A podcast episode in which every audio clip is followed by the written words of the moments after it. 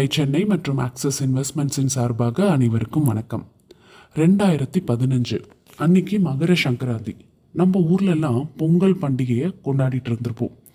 இந்தியாவில் ஒவ்வொரு இடத்துல ஒன்று அன்னைக்கு ஒரு பண்டிகை நாள் அப்படிங்கிறதுனால நிறைய மக்கள் அந்த புனித கங்கையில் குளிக்கிறதும் சூரிய நமஸ்காரம் பண்ணுறதும் ஆரத்தின்னு எல்லாரும் ரொம்ப பிஸியாக இருந்தாங்க. கான்பூர் நகரத்தை சேர்ந்த அன்கித் அகர்வாலும் தன்னோட நண்பரோட இந்த கங்கை நதிக்கரையில் உட்கார்ந்து பேசிட்டு இருந்தார். அப்போது அந்த புனித நதி அது மூச்சு விட முடியாதபடி அவ்வளவு காய்ந்த யூஸ் பண்ணின பூக்கள் அதில்.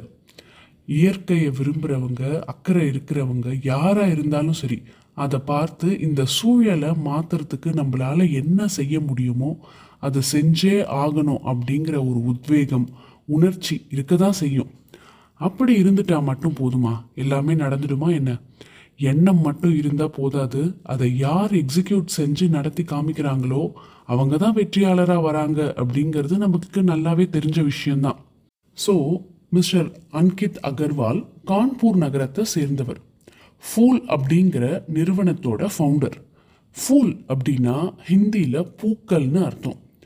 கங்கை நதி மற்றும் பக்கத்தில் கோவில்கள்லேருந்து டன் கணக்கில் வெளிப்படுத்துகிற காய்ந்த பூக்களை சேகரித்து இன்சென்ட் ஸ்டிக்ஸ் அதாவது ஊதுபத்தி சாம்பிராணி போன்ற பூஜைக்கேற்ற இல்லை ஒரு அமைதி தரும் சூழலை உருவாக்குற வாசனை வஸ்துக்களை தயார்படுத்துகிறாங்க முன்னாடிலாம் ஃபேக்ட்ரிஸ் டேனரிஸ்லேருந்து வெளிப்படுத்துகிற கழிவு நீர்னால தான் ரிவர்ஸ் எல்லாம் மாசுபட்டு தண்ணியே யூஸ் பண்ண முடியாதபடி இருக்குது அப்படின்னு சொல்லிட்டு நம்ம படிச்சிருக்கோம்.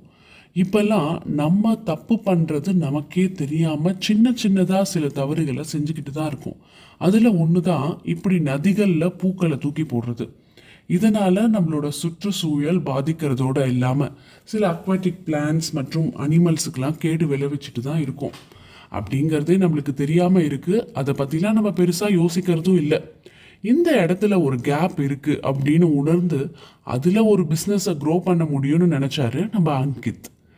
செய்கிற தொழிலை ஒரு பிஸ்னஸ்னு மட்டும் பார்க்காம அதனால் சொசைட்டிக்கு எப்படி ஒரு இம்பேக்டை கிரியேட் செய்ய முடியும் அப்படின்னு மாற்றி யோசிச்சிருக்காரு திரு அன்கித் அகர்வால்.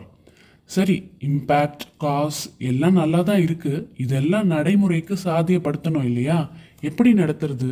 எந்த மாதிரியான ஒரு பிஸ்னஸ் மாடலை பயன்படுத்தினா இதை ஒரு சக்ஸஸ்ஃபுல் பிஸ்னஸாக கொண்டு வர முடியும்? அவர் சந்தித்த சவால்கள் என்ன? ஏமாற்றங்கள் என்ன? அப்படின்னு இதை பற்றிலாம் தெரிஞ்சுக்க தொடர்ந்து எங்களுடன் பிஸ்னஸ் கதையில் இணைந்திருங்கள். அதுவரை டை சென்னை மற்றும் ஆக்சிஸ் இன்வெஸ்ட்மெண்ட்ஸின் சார்பாக அனைவருக்கும் வணக்கம்.